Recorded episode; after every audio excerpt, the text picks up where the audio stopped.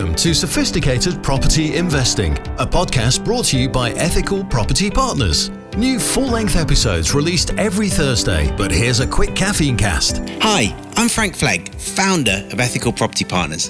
What you're about to hear is actually audio from one of my YouTube videos. As well as the weekly deep dive podcast that's released every Thursday and the quick caffeine cast in between, there's also loads of content over on YouTube. So if you're not subscribed to our channel, but you want to see even more tips and advice for your sophisticated property investing, just search YouTube for Ethical Property Partners. See you over there. So, rather unusually, I am actually going out and doing a conventional, sophisticated one property help visit today. I haven't done one of these in years. I was trying to remember how recently it was. It's got to be at least two years, probably more like three or four years. I need to look back in my diary. But what it dawned on me is this is what I used to do. I used to do two, three, four of these a week sometimes when I was buying actively from individual vendors. These days, I generally buy more often from landlords and multiple properties.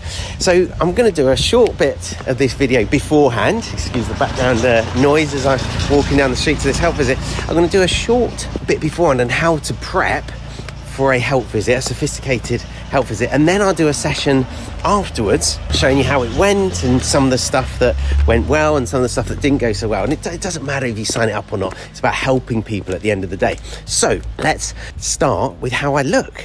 So this is very, very important when you're meeting with a vendor. Um, I always say that you want to look like the son they never had or the grandson they never had.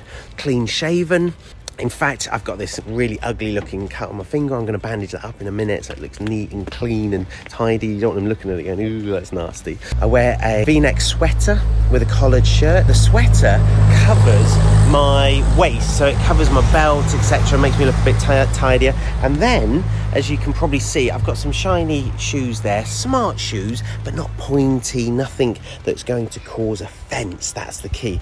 So you want to be clean shaven, you want to be smart, you don't want to be flashy, definitely not a suit. You want to be quite soft in your approach. And as I'm nearing the property, you want to be getting yourself in the headspace of soft listening. I don't want to look around the property. I just want to get to know them and their problem, and then we can work on a potential solution. The car you drive is important, not what car you drive, but where you park it.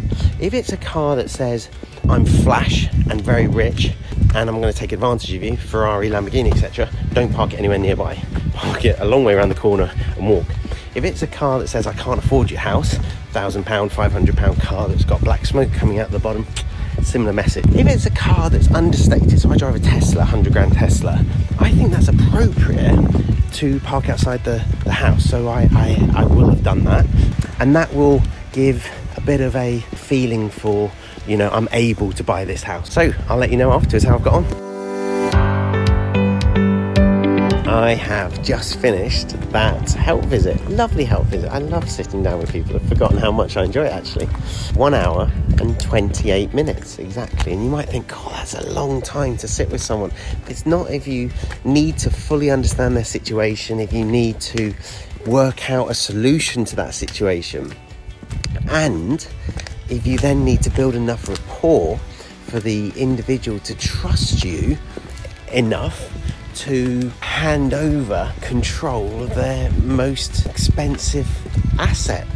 And so, hour and 28 minutes, lovely chit chat with them. Haven't done the deal. It wasn't a below market value purchase. Ordinarily, with a BMV purchase, I'd be looking to sign up there and then buy very quickly. These people have got a very pressing financial cliff in a around a year and a half's time and they are looking for a solution that helps them to avoid that cliff. So there's no urgency. So I haven't injected any urgency from my perspective and people that have done sales training might say, "Oh no, Frank, you know you need to get the close, etc."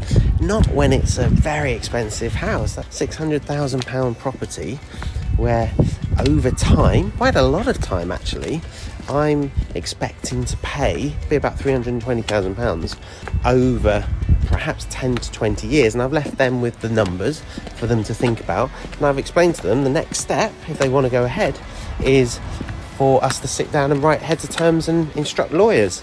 And so I've, I've made it really clear that I am their only option. There is no one else that can help them, in my opinion, and I'm pretty good at working out solutions for them. They've, they've considered a few options, they've spoken to some experts, etc. But there really is only one solution, and that is for them to sell the property to me.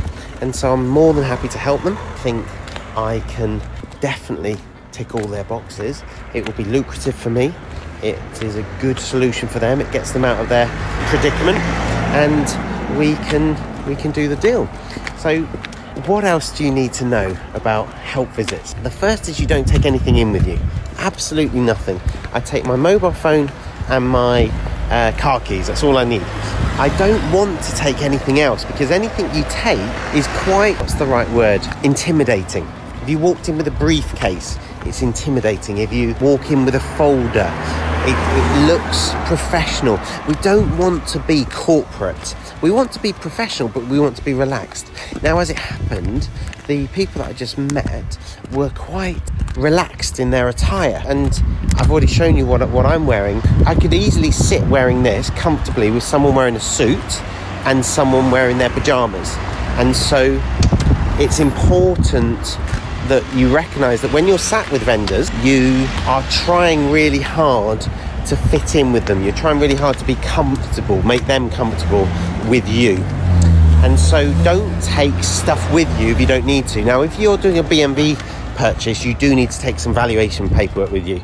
And because that was a control now, pay later deal, and I knew that from my telephone fact finding in advance, then I didn't need the valuation paperwork. I'd looked at what properties were worth. They knew what their property was worth. They said probably 575, um, possibly 600. So I went straight in at 600 because if I'm paying over the next 10, 20 years, care about the extra 25k, I want them to feel like they're getting a good deal because the deal for me is the fact that I'm controlling now and paying later. Don't wear, you can see it's a really bright sunny day.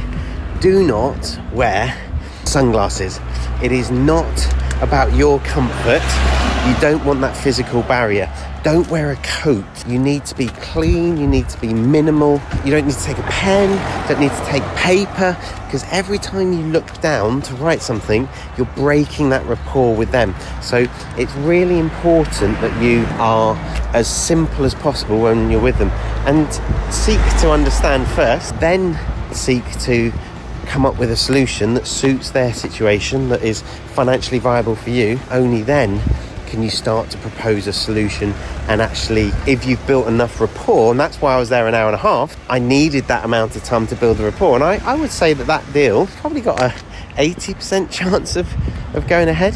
That property over the next 20 years will probably make me if i'm paying 320 for it now uh, it's worth 600 so you hope it would double in value twice, but let's just say it doesn't do that and it ends up at 1.5 million in 20 years' time. So over a million pounds just in the capital appreciation over the next 20 years.